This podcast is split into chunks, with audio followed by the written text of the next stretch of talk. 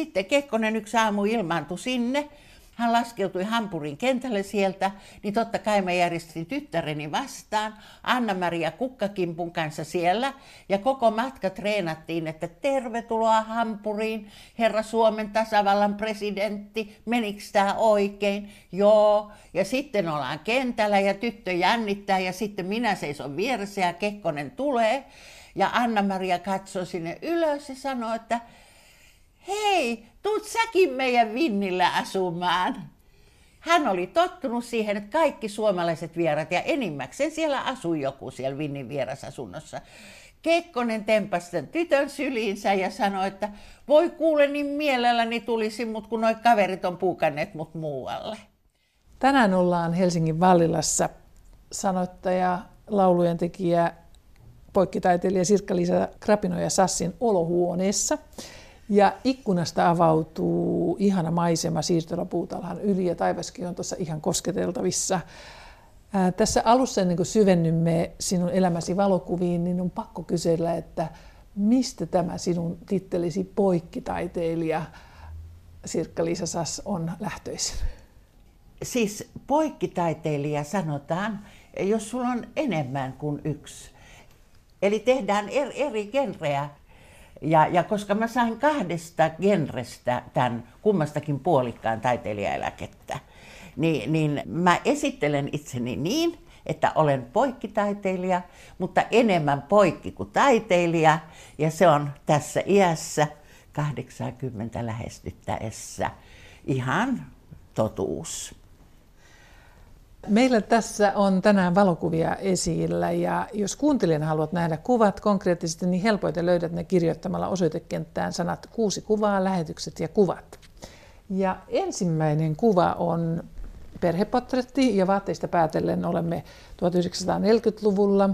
Ja kuvassa vasemmalla istuu isä ja oikeassa laidassa istuu äiti ja heillä kummallakin on sylissään samalla tavalla puettu pieni tyttö. Keskellä seisoo pidempi tyttö, ehkä murrosikäinen ja edessä lyhyempi nuori vaaleahiuksinen tyttö rusetti päässään. Sirkka-Liisa Krapinoja, tämä on sinun lapsuuden perhe, eikö niin? Kyllä.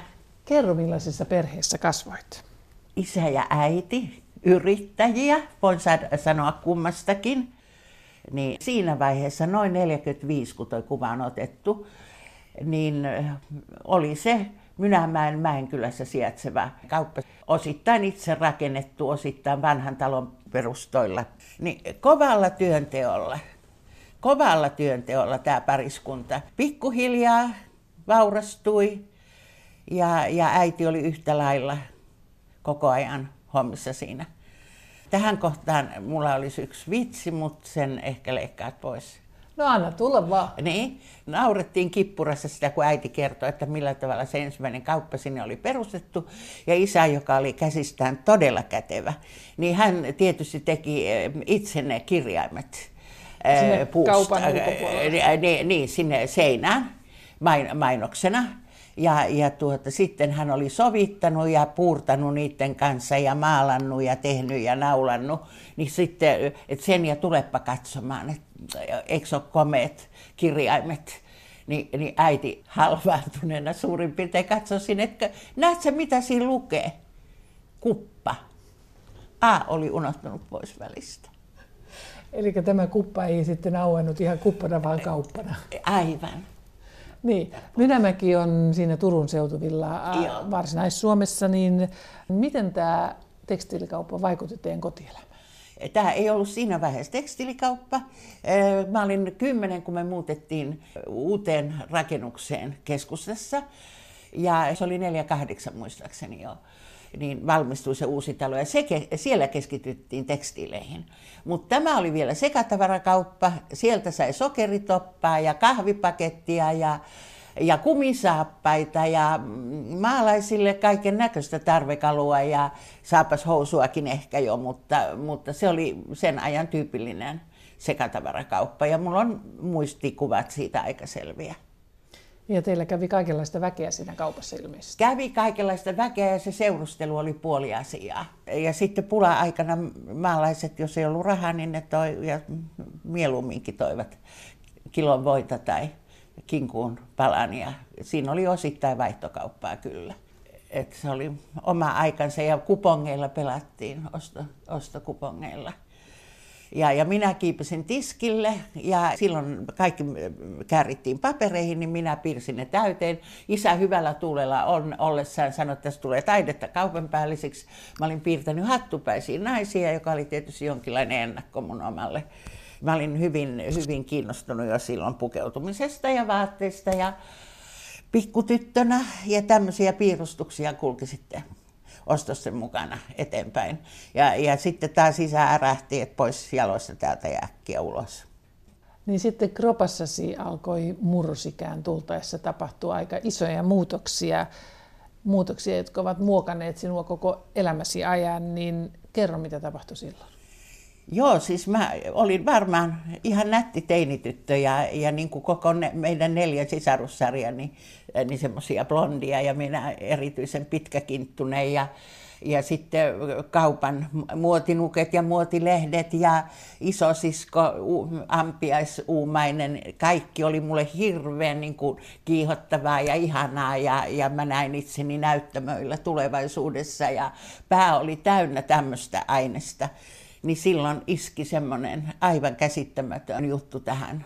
Niin, että tuntui, että tulevaisuuteen ovi, ovi läjähti kiinni nenän edessä. Millä tavalla? Koulutarkastus, missä lääkäri tutki. En tiedä, onko edes nykyään niin perusteellista, mutta, mutta koululääkärit, muun muassa sitten lastenselät koko luokka. Ja minä olin kaksi vuotta nuorempi, koska mä olin onnistunut livahtamaan viisivuotiaana kouluun. Mä osasin lukea ja kirjoittaa ja mä melkein vahingossa pääsin sisään niin lääkäri tutki ja sitten äidille tuli semmoiset terveiset, että luultiin, että sen tytön selkä on vino, mutta kun tarkastettiin uudelleen, niin ei ollutkaan. Se oli niin vähän.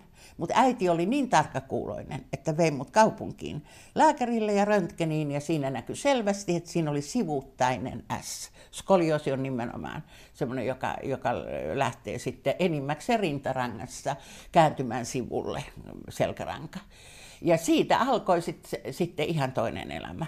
Et sanotaan, ennen kuin se tuli näkyväksi niin, että kahden peilin välissä sen voi itsekin todeta, niin, niin mä olin ehkä 13-14. Ja, ja vasta silloin se todellisuus sitten iski. Mulla oli ollut rivilastentauteja, ja mä ajattelin, että ei tämä ole sen kummempi, mä selvin siitä niin kuin muistakin. Ja sitten kun yksi lapa törröttää, joka on se ensimmäinen näkyvä merkki puserosta selässä, ja siitä on sitten myöhemmin tullut teoksia niin kuin yksisiipinen enkeli. Eli, eli se yksi siipi törröttää selästä ja, ja se kun sitten siinä iässä nimetään kyttyräksi, jolloin se oli vain pieni poikkeavuus. Ja, ja, ja kasvatuksesta ja siitä painostuksesta johtuu se, että se kyttyrä istuu koko iän enemmän korvien välissä kuin selässä. Ja isällä oli sekundakori kaupassa, mihin meni semmoiset, joita ei myyty muuten. Niin mä koin, että mä, mä oon yksin siinä sekundakorissa. Niin se on niin jännä tuo sotien jälkeinen ja sodan aikainen kasvatus, että se on ollut aika rujoa lapsille ennen kaikkea. Ky- kyllä, kyllä. Ja, ja, mutta, mutta siis itsessään tämä naisen ideaali on yhtä hyvin 50 vuotta myöhemmin niin, niin, tota, niin rankka juttu. Mitä Ko- tarkoitat? Sitä, että sä avaat television tai kävelet kaupungilla, niin kaikkialla tulee koko ajan päälle se naisen normi mainoskuvissa, kaikki tämä kaupallinen ideaali. Että sanotaan nyt on Tietysti viime vuosina lihavat sun muut niin vielä eri tavalla pystytty suhtautumaan. Mutta kaikki, mikä poikkeaa tästä naisen normikuvasta, jota kuvastoa. Meillä on viimeiset 50-60 vuotta ihan yhtä lailla syötetty, niin, niin se joutuu eri asteisen sielullisen kärsimyksen kanssa kamppailemaan. Et kyllä mä väitän, että jos 15-vuotias nätti tyttö nykyään on skoliootikko, vinoselkäinen, niin, niin uimarannalla muiden nuorten kanssa se herättää huomiota Ja, ja hän mieluummin kätkee sen ehkä myöskin semmoisen rantajakunalle, mutta jos hänellä on tarpeeksi itsetuntoa, niin se ei haittaa mitään. Totta kai se on silti, mm, eihän se kukaan itselleen toivo, mutta mutta hän pärjää sillä. Ja, ja, ja sen takia tämä on niinku sellainen asia, joka voi aivan yhtä hyvin olla tänään. Kuin monet naiset kärsii, että niillä on paksut sääret tai, niillä on, tai ne on vikamallisia. Ja, ja tämä nyt ei ole mikään uusi asia, mutta vasta kun äh, ruumiillisuus astui taiteen äh, foorumille 90-luvulla, niin, niin sitä ymmärrettiin, että mikä mun tarkoitus oli sillä, sillä esityksellä. Toinen kuva Sirkka-Liisa Krapino ja Sassin valokuvista on ylioppilaskuva. Missä pääsit ylioppilaaksi? Turun suomalainen yhteiskoulu vuonna 1959. Millainen koululainen olit? Mä olin kai kohtalaisen hyvä keskitasoa ja, ja tosiaan niin vuoden luokkani jäljessä jatkoin, koska siihen väliin tuli se 15-vuotiaana tehty leikkaus, joka vei vuoden. Ja mä palaan aina tähän selkäaiheeseen, vaikka itse ärsyttää se, että, että ihmiset jopa kysyy, että miten sun selkä voi, kun ei ole ollenkaan siitä kysymys. Ensinnäkin se on mun taiteeni ja toisekseen se on semmoinen aspekti, joka on määrännyt koko elämää. Myös ylioppilasvaiheessa en saanut opiskella sitä, mitä olisin halunnut. Et se on ollut semmoinen vääntö, joka on vaikuttanut koko elämään. Eikä siinä ole niinkään kysymys selässä, että se on faktor X, joka on muokannut mun koko elämää. Mistä muuten haaveilit tuona nuorena tyttönä? Millaisiin opiskeluihin ja ammatinvalintaan oli suuntautunut? Mä, mä tiesin viisivuotiaasta, että mä kuulun teatteriin. Ei siinä olisi ollut mitään. Mutta, mutta ensinnäkin niin se, että vammaisen tytön on saatava kunnon ammatti. Isä ei hyväksynyt tätä valintaa. Pääkaupungissa oli teatterikoulu, Ateneum, kaikki oli parin sadan kilometrin etäisyydellä. Ei mulla ollut mitään mahdollisuutta ison selkäleikkauksen jälkeen tukiliivessä ja muuta, niin tiedätä pestä lattioita tai tehdä jotain oman elantoni eteen. Eikä silloin ollut, eikä mitään opintolainaa ilman isän allekirjoitusta. Eli, eli se, se kerta kaikkiaan kaikkiaan ei ollut mahdollista. Mä olin sitten menettänyt jo ennen tuota ylioppilaslakkia oman valintani. Mm. Koska, Unelmasi. Niin, aivan, koska isän kanssa oli jatkuvasti yhteenotto ja mä sitä uskalsin vastustaa, mutta sitten ei ollut mitään hyötyä. Iso sisko valmistui Ateneumista, joka olisi ollut se mun seuraava valinta, koska mä en oikein us, itsekään uskaltanut mennä teatterikouluun. Mä näin unta suurin piirtein, että siellä riisutaan ja sitten mut nauretaan ulos sieltä, kun huomataankin, mä pystyin vaatteilla kätkemään tämän vamman, niin huomataankin, että mä oon epäkelpo. Et siinä olisi tarvinnut rohkaisua ennen kuin mä olisin sinne uskaltanut pyrkiä, vaikka se oli ykköshaave. Ja, ja sitten mulla oli aivan selkeät kuvat, kuvataidolliset edellytykset. Niin, niin tota, isä sanoi, että sitten kun sulla on kunnon ammatti, niin voit harrastaa taiteita. Sen takia mä ajauduin vähän sinne sun tänne. No mikä se kunnon ammatti oli sitten? Se kunnon ammatti olisi ollut, että opiskella saa ja kunhan olet maisteri opettajaksi tai ekonomi, ehkä isän kauppaa jatkamaan tai muuten kunnon ammatti, taiteet ei sitä ollut. Ja tästä johtuen niin mä menin oikeastaan mihin nyt sattui. Ja suoritin kauppaopiston ylioppilasluokan, eli merkkonoomin paperit. Sitten mä säikähdin, että näiden kanssa mä joudun isän kauppaan ja, ja tota, äkkiä yliopistoon. Ja sitten semmoiset aineet, jotka kiinnosti, eli äidinkieli, koska mä olin niin hyvä ainekirjoittaja. Ja, ja tuota, psykologia, joka muuten kiinnosti äh, lähinnä tämän oman vaikean äh, trauman kanssa ehkä su, suuntasin. Ja, ja siinä sitten kirjavia muutamia luentoja ja yrityksiä, ja kunnes keskeytin siihen, että mainostoimistossa avautui mahdollisuus eh, sekä kirjoittaa että piirtää, mitä mä osasin. Ja, ja sitten eh, sitä kautta niin mä pääsin jopa aika hyvin semmoiseen työhön kiinni. Ja se vei sinut sitten maailmalle? Eh, joo.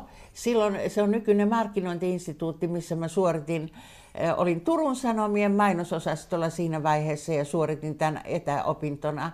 Ja sain, jo, sain diplomin jopa siitä ja sitten eräs opintotoveri oli lähdössä Hampuriin Verbefachliche Akademie. Ja se oli vaan mulle yksi, kaksi niin kuin mahdollisuus päästä pois. Kolmanneksi kuvaksi olet valinnut kuvan. Se on myös perhepotretti ja tässä kuvassa neljänkinen perhe istuu mustan koiran kanssa kierreportailla ja poika ja tyttö istuvat alempana ja isä ja äiti istuvat ylempänä. Ja asunto ei näytä ihan perinteiseltä suomalaiskodilta. Ää, missä päin maailmaa tässä kuvassa ollaan? Hampuri, Blankenese, sen kaupungin länsiosassa, Elben rannalla, aivan huikea pikkukaupunki, voi sanoa. Kuuluu Hampuriin, mutta se on täysidylli, koko, koko se alue. Ja, ja sieltä saatiin sitten mieheni kanssa edullisesti palatsin, joka oikeastaan niin oli saanut purkutuomion ja se ei johtunut siitä, että se olisi ollut niin huonossa kunnossa, vaan, vaan se oli jotenkin asemakaavan vastainen tai jotain. Mutta hän sai taisteltua sen niin, että hän lunasti sen ja siinä oli kolme kerrosta A124 ja, ja 15 vuotta sitä niin kuin restauroitiin. Kaksi hullua esteetikkoa, niin kuin museovirasto, kaikki piti olla sitä 1900, jolloin talo oli rakennettu, että mitä rakenteita siitä oli peitetty tai hävitetty, niin, niin kaikkea sitä etsittiin. Ja jokainen oven kahva piti olla just sitä. Ja, ja se oli suureksi osaksi niin kuin originaali, mutta, mutta tämmöistä remonttia sieltä tehtiin vuodesta toiseen, siirryttiin aina sitä mukaan toisesta kerroksesta toiseen meidän perhe. Ja siitä tuli semmoinen koru ja se oli aivan ihana. Se on mun upein taideteos. Ja, ja kuitenkin elävä koti. Missä muuten nämä kaksi esteetikkoa, niin kuin kutsuit teitä, niin tapasivat? Ja, ja kuinka tämä saksalainen esteetikko löysi tämän suomalaisen naisen? Olin silloin turhautuneena ystävättären kanssa osunut sinne eh, yhden teurastajan yläkerran asuntoon, mistä saatiin vuokrattua alivuokralaisboksi. Ja käytiin mainosmarkkinointialan luennoilla päivittäin. Ja Hampuri, me kuviteltiin tulevamme iloiseen eurooppalaisen suurkaupunkiin, niin se oli todella masentava. Jotenkin sodan, sodan jälkeinen tunnelma oli vielä siellä. Missä vuosiluvussa ollaan? 65, 66.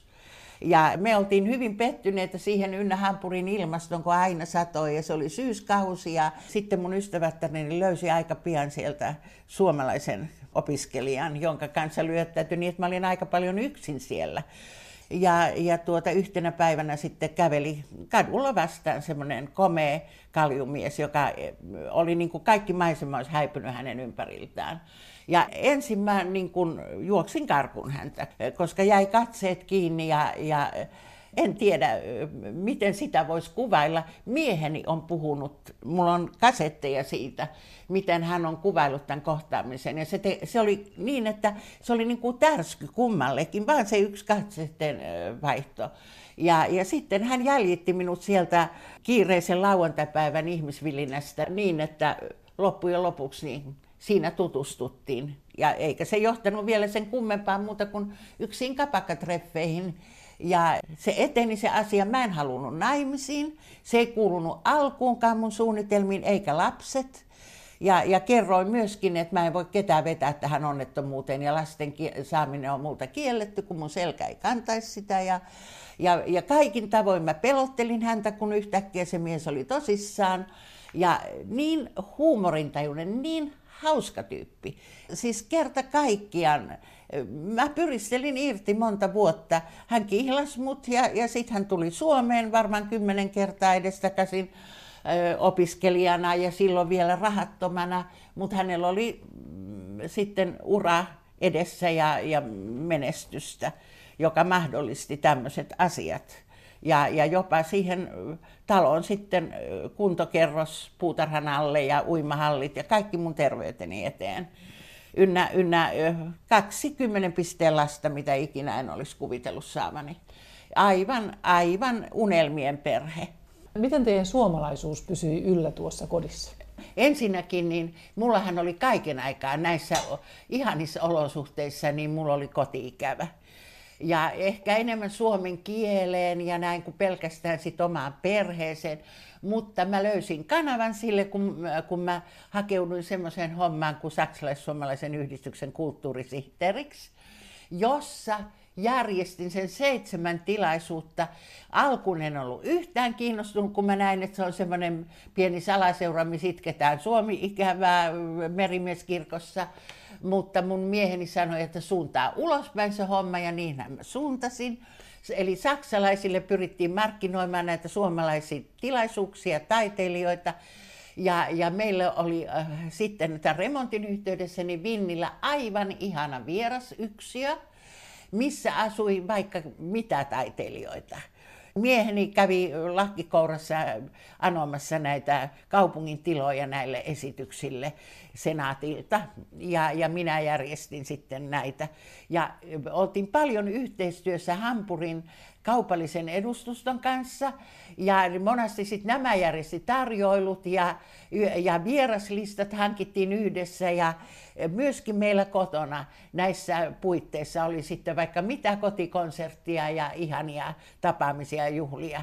Ja mieheni toimi siellä sitten isäntänä, vaikka hän ei näitä, näitä seurapiirejä kaivannut. Minä, joka enimmäkseen olin kodin seinissä sielläkin ja tein työtä mieheni firmalle koko ajan mun mainosoppien perusteella, mutta kotoa käsin, niin, niin minähän kaipasin ihmisiä. Niin miten sä et muuten lapsesi, teillä oli noita oopääriä ilmeisesti Suomesta, niin miten sä et lapsesi ymmärtämään suomalaisuutta? Ei heillä ollut mitään valinnanvaraa. Kun mä puhuin siitä asti Suomeen, kun mulla oli käsivarsilla lapsi. Mä voin esimerkkinä kertoa, että, Anna-Maria, olisikohan ollut kolmen neljän tai jotain, niin niin hän teki omat johtopäätöksensä tästä kielisotkusta. Isä oli enimmäkseen poissa liikematkoilla ja päivät firmassa, niin meillä oli täysin suomenkielinen Anna-Marian kanssa tietysti keskustelu. Ja, ja tuota, sitten tuli Anoppi, joka oli mun mieheni mm, äitipuoli joka harvoin kävi, isä kävi usein, mutta tämä hyvin tärkeä saksalainen rouva, niin, niin hän tuli kylään ja heti sitten Anna-Maria siinä eteisessä vastassa ja muuta, niin Anna-Maria vetää mut keittiöön ja sanoi, kuin se puhuu saksaa, vaikka se on nainen. Mulla kesti pikku hetki ennen kuin mä tajusin, että joo, isä puhuu saksaa, isoisä puhuu saksaa, minä puhun suomea, oper puhuu suomea. Hän luuli, että se menee sukupuolen mukaan. Naiset puhuu suomea, miehet puhuu saksaa. Ja nyt meni koko järjestys sekaisin, kun sieltä tulee nainen, joka puhuu saksaa. Niin, ja teillähän niin tuota, ei vain taiteilijoita käynyt, vaan kävi myöskin valtiopäämiehiä. Tämä tyttäresi osasi ottaa heidätkin vastaan. Joo. Minä kun olin saksalais-suomalaisen yhdistyksen kulttuurisihteerinä tilaisuudessa järjestämään äh, Kekkosen vierailun. Mä olin järjestänyt suomalaisen taiteilijoiden näyttelyn arvokkaassa Hafenklubissa Hampurin satamassa, mihin mun mieheni kuului. Ja siellä oli avattu tämä näyttely. Ja sitten vasta huomasin, että valtiovierailu, Kekkosen valtiovierailu osui samaan aikaan. Otin yhteyttä kaupalliseen edustuston, jonka kanssa tehtiin paljon yhteistyötä. Ne sanoi, että ei tuu kuuloonkaan, että Kekkosen jokainen liike on sekuntiohjelmalla, kaikki määrät ei siihen sovi mitään enää. Mun taiteilijani Antti Lampisuo tunsi Kekkosen henkilökohtaisesti. Ja seurauksena oli se, että ne joutui viime hetkellä kaikki järjestelyt muuttamaan. Kekkonen ilmoitti, että hän haluaa tutustua siihen näyttelyyn. No se oli mun riemuvoitto. Kysyttiin, mitkä suhteet sulla on Valkoisen taloon, mutta tämä meni nyt tätä kautta. Ja, ja tuota, sitten Kekkonen yksi aamu ilmaantui sinne mutta hän, oli, hän sitten tuli, Bonn oli pääkaupunki silloin, hän laskeutui Hampurin kentälle sieltä, niin totta kai mä järjestin tyttäreni vastaan, Anna-Maria Kukkakimpun kanssa siellä, ja koko matka treenattiin, että tervetuloa Hampuriin, herra Suomen tasavallan presidentti, menikö tämä oikein? Joo, ja sitten ollaan kentällä ja tyttö jännittää, ja sitten minä seison vieressä ja Kekkonen tulee, ja Anna-Maria katsoi sinne ylös ja sanoi, että hei, tuut säkin meidän Vinnillä asumaan. Hän oli tottunut siihen, että kaikki suomalaiset vierat ja enimmäkseen siellä asui joku siellä Vinnin vierasasunnossa. Kekkonen tempasi sen tytön syliinsä ja sanoi, että voi kuule niin mielelläni tulisi, mutta kun noi kaverit on puukanneet mut muualle.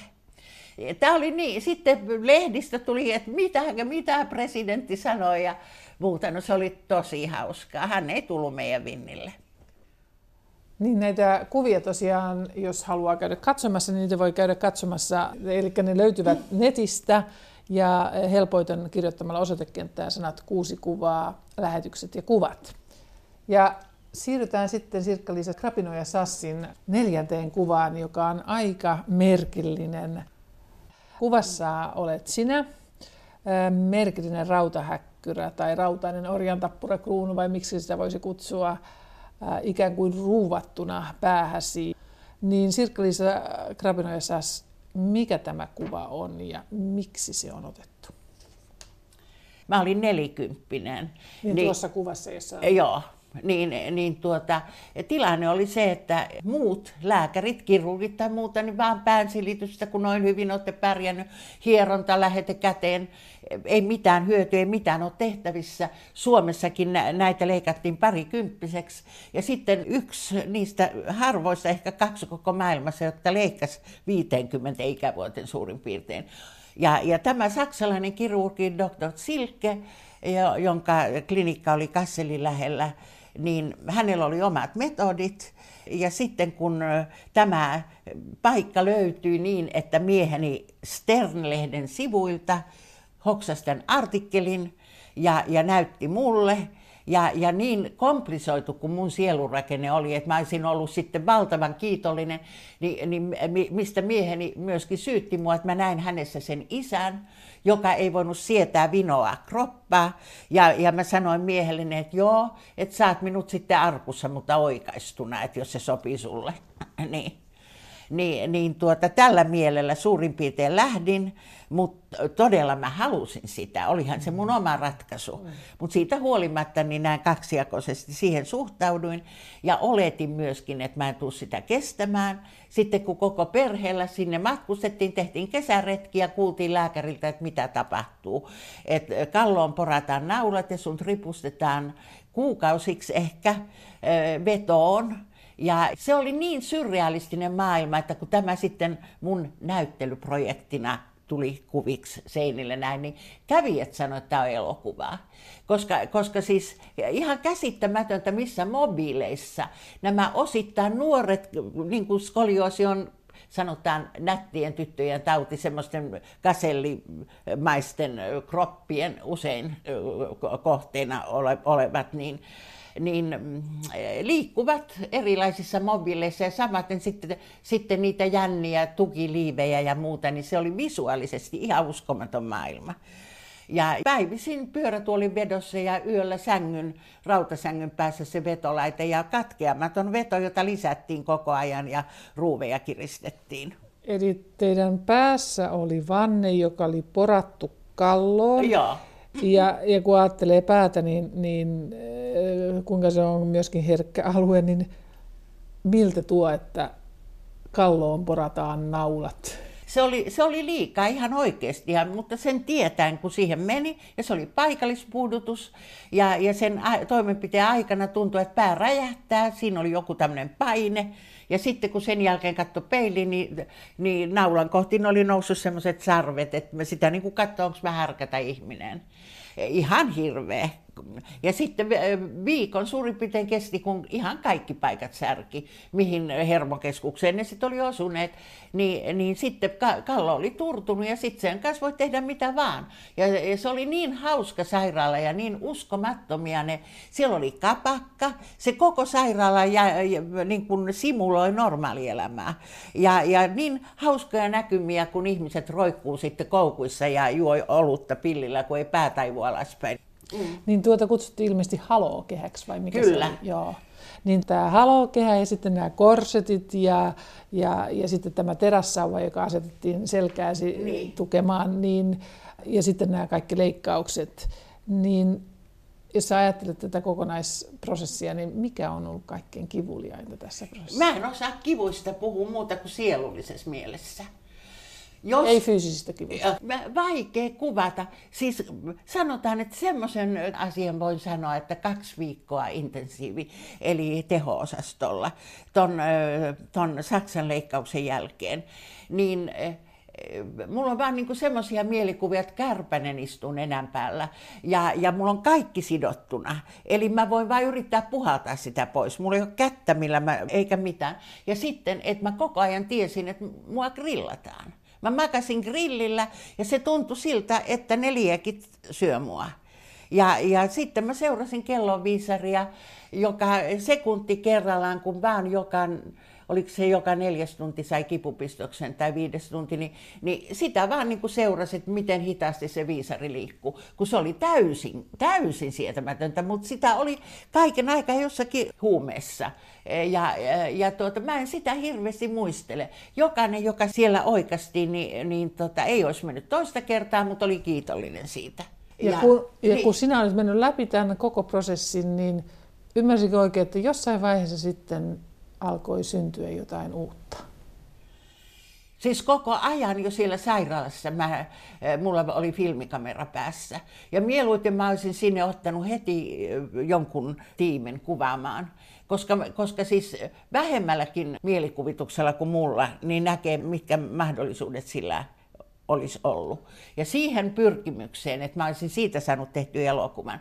Meni vuosia ja kaksi kertaa jo isoissa filmitalleissa oltiin jo sitä tekemässä ja rahoittamassa. Ja mä oon erinäisiä asioita onnistunut ajamaan ihan itse puihin. Ja, ja tämä oli yksi niistä tästä kidutuksesta lähti se, vaikka mä olin jo 15-vuotiaana kerännyt kaiken rekvisiitan. En tiedä miksi. 15-vuotiaan sen liivin, missä mä olin vuoden sisällä ja, ja siinä oli vaikka mitkä jäljet sit siitä ihosta, kidutetusta ihosta. Niin, niin tota, siitä alkaen mä olin kaikki, kaikki kerännyt sairaaloissa käytetyt välineet, oikaisuvälineet ja vähän enemmänkin kuin omiani. Ja, ja iso kuvasto. Ja, ja tälle sitten aukesi markkinat. Vasta siinä vaiheessa, kun 90-luvulla, niin, niin muutenkin ruumillisuus astui kuvaan taiteen kentällä. Niin tosiaan taidenäyttelyssä, joka oli esillä Kiasmassa ja Porissa, oli aika shokeraavasti kuvattuna puolialastomana muovikorsitissa, niin mitä halusit viestittää tällä kuvalla ja näillä kuvilla? Siis se, että, että mä olin tätä rekvisiittaa kerännyt kaiken aikaa, niin jo niin kuin viittasi siihen, että mulla oli alitajuisena tietoa, että mä haluan esitellä sen. Ja, ja joskus sitten Saksassa, niin me sairaala-aulaan noiden kanssa, mitä silloin taiteen kanssa tekemistä. Joku kysyy Porin taidemuseossa, miksi tämä on taidetta, niin mä sanoin, siksi kun se on Porin taidemuseossa. Eli se, se oli niin vahvasti nykytaiteen kentällä ja olisi edelleenkin tämä asia. Sanotaan, että siellä on pylvään päällä eh, naisen vartalo, joka eh, on niin kuin semmoinen... Torsoja. Eh, niin, torsoja. Venuksen ihana kuva.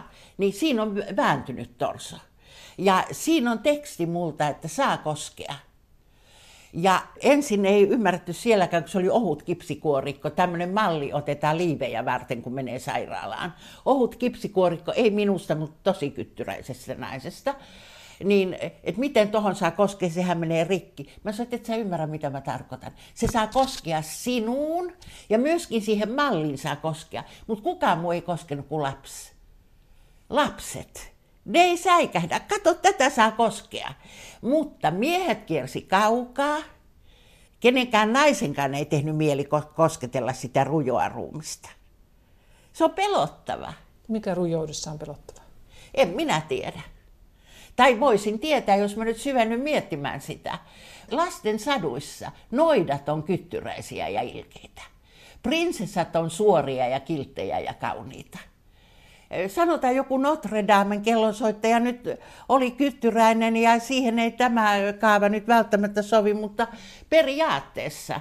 Ja, ja se, että minun selkääni lapsena, 13-vuotiaana, äiti kertoo, että, että se on Jumalan rangaistus hänen synneestään, se mun kyttyrä niin sanotusti.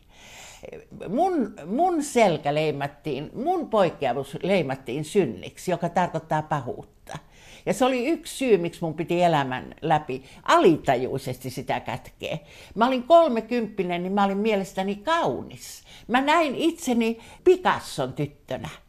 Mä olin kaunis, mutta mä olin erimallinen. Mut sen takia mä olisin silloin ja halunnut maailmalle julistaa sen. Mä olisin mennyt vaikka Playboyn kanteen tai riisuutunut raatihuoneen torilla. Ni, niin tämä yhdistelmä oli niin uskomaton, että mä koin itseni taideteokseksi. Sirkka-Liisa Sass, oletko sinä koko elämäsi tavallaan niin kuin uhmannut noita hirvittäviä sanoja, joita sait lapsuudessa, nuoruudessa, että, että tämä olisi jotain synnin kanssa tekemisistä? Kyllä se siellä taustalla on tietysti vaikuttanut, vaikka mä olen ajat sitten tiennyt, että et tämä on korvien välissä tämä juttu. Että olet minkä mallinen tahansa, niin sä voit löytää rauhan sen kanssa. Ja totta kai sitten on ollut isoja kipuja. Silloin kun se on lasten jälkeen lähtenyt huononemaan ja mä seison jossain cocktailkutsulla ja ojennan käteni jonkun pikkupalan ottaakseni, niin jonkun saisi veitsen selkänsä. Tai sovitan kenkiä kenkäkaupassa enkä pääse enää ylös, koska mulla on kaikki sisuskalut mennyt väärään järjestykseen.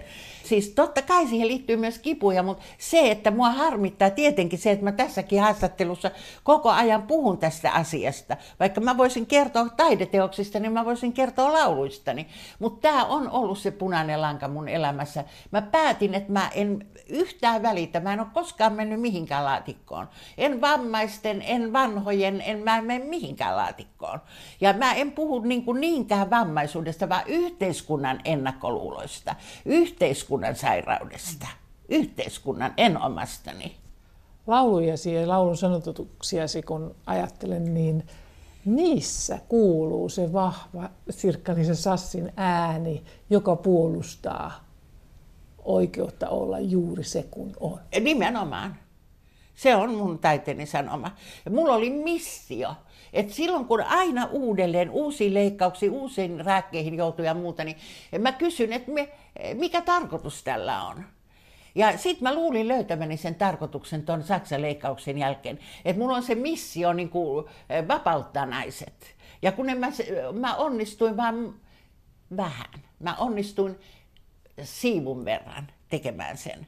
Kun kuuntelee sun tarinaas, niin mietin tässä näin, että millaisia keinoja sinulla on ollut nousta aina uudestaan ja uudestaan sairasvuoteelta elämään – en, en mä koe mitään erityistä sairasvuodetta. Minkä verran sairaalassa pidettiin, oli pakko olla pitkällä, mutta kun mä en ole varsinaisesti sairastanut. Mun on vaan jonnekin operaatioihin vedetty ja palautettu, tai samana iltana on vielä juhlittu ja mä oon kutsunut vieraita, tai, tai kipsi päällä rakentanut mun taloa, kiivennyt seinille ja en mä varmaan ole missään määrin normaalin kor- korvien välissä, mutta ei mun elämänikään ollut sitä. En minä osaa sanoa joku kone käy. Mä lähestyn 80, mulla on kolmas syöpä menossa. Mä oon kaksi selvittänyt, että, että kolmas syöpä on nyt menossa. Mut... Mutta sieltä olet aina leikkausten jälkeen noussut ja aloittanut uudestaan. Kyllä mä oon aika labiili sielultani tai äh, psyykeltäni, että mä voin olla samana päivänä aivan jossain syövereissä ja sitten välillä tuntea myöskin onnentunteita, vaikka se on nykyään yhä vaikeampaa just sen takia, että menneisyydessä on liian paljon, liian paljon menetettyä. Viides kuva on valokuva neljästä taiteilijasta mikrofonien takana. Ja tunnistan heti vasemmalta tuolta laulaja Anneli Saariston ja tuossa keskellä tanssija koreografi Jorma Uotisen ja sinut täällä oikeassa laidassa kukas tuo muuten tuo neljäs taiteilija tuossa Jorma Uotisen kanssa samassa mikrofonissa on laulamassa? Veera Railio. Tosiaan, mistä tässä tapahtumassa on kyse? Mulla on ollut pitkä sarja konsertteja Kapsekkiteatterissa. Ja, ja se on kyllä, mä oon kiitollinen tälle laitokselle. Ja Anneli Saaristo löytyi jo 80-luvun alkupuolella Finjetiltä, jossa hän esiintyi. Ja sitten Jorma Panula jännittävästi astui kuvaan ja, ja sovitti ensimmäiset laulut ja Anneli mun biisilläni osas, osallistui Euroviisujen Suomen semifinaaliin. Ja siitä lähti niin kuin tämmöinen ala, joka sitten antoi mulle mahdollisuuden käydä Suomessa, koska ne laulut nyt täällä, vaikka olivat saksalaisperusteisia, niin saivat vastaanoton Suomessa. Oliko niin, että ensimmäiset laulut olivat syntyneet Saksassa ja saksa kielellä olit kirjoittanut? Kyllä. Ja sitten alkoi syntyä. Missä vaiheessa näitä suomenkielisiä lauluja? No, no silloin, kun mä olin ensimmäiset lauluni tehnyt ja olin epävarma, kun ne tuli niin valmiina ne sävellykset, ne, niin mä olin niin epävarma, että onko mä pöllinyt ne jostain, niin, niin ne oli mulla laukussa, kun mä tulin Suomeen ja mun sisareni, joka oli tuolla klassisen musiikin piireissä miehestään johtuen, niin äh, mä sanoin, että käskepä joku kuuntelee näitä. Ja sitten kun tulin heille, niin siellä istui Jorma Panulle ja mä sanoin, että ei se nyt olisi tarvinnut ihan professoritasoa olla. Jorma innostui mun näistä ensimmäisistä biiseistä ja ne sovitettiin ja se oli hänen idea että parhaillaan on, kerätään tuohon to, Euroviisuihin lauluja ja siellä sitten sattui olemaan Anneli yksi solisteista jotka, joita sai valita ja se oli mulle niin kuin itsestään selvää. Ja sitä kautta sitten mä päädyin Annelin ohjelmiston ja Annelin levyille ja mä oon kiitollinen siitä. Hän teki mun laulut tunnetuksi ja, ja niitä isommissa ja pienissä puitteissa esitettiin Suomessa. Minä vielä asuin Saksassa, enkä niin kuin, saanut yleensä välitöntä palautetta. Mutta kun tulin Suomessa käymään ja sattui olemaan Annelin konsertti, niin se oli aivan liikuttavaa. Ensinnäkin Anneli aina mainitsee tekijän. Ja, ja sitten mä sain vastaani yleisöltä sitä, että en olisi kestänyt avioeroa ilman tätä laulua. Ja, ja tämän laulun voimin mä oon päässyt eteenpäin ja näin. Eli se oli aivan liikuttavaa, että se huomata, että ne omat tunnot, mitä on purkanut johonkin, niin niistä tuleekin kantavia myös muille.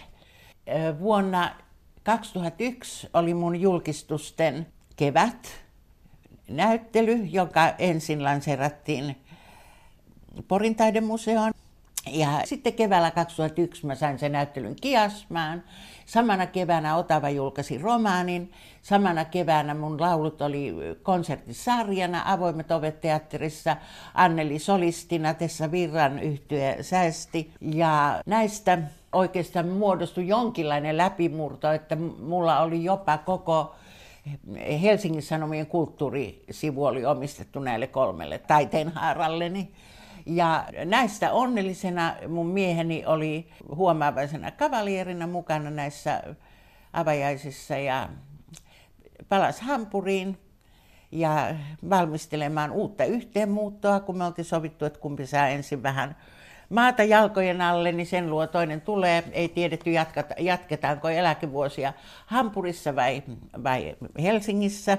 Ja sitten pari kuukautta kului, niin poikani löysi hänet kuolleena. Eli ne suunnitelmat jäi siihen ja mä jäin yksin Suomeen. Kuudes kuva on kuva, joka on ehkä jäänyt ottamatta tai jota vielä ei ole otettu. Mitä haluaisit Sirkka-Liisa Krapino ja Sas, että tuossa kuvassa näkyy? Mä haluaisin, että mun pienet teokset olisi jossakin niin, että ne olisi tarjolla teattereille.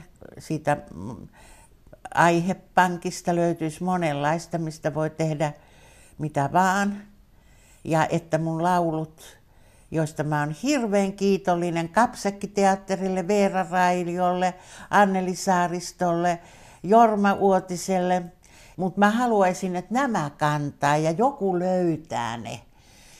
Mä parhaillaan yritän niitä tuonne pilvipalveluun kasata. Ja sanoisin, että ehkä otsikkona tälle toiveelle on toive kaikilla sama, olla jonkun rakastama.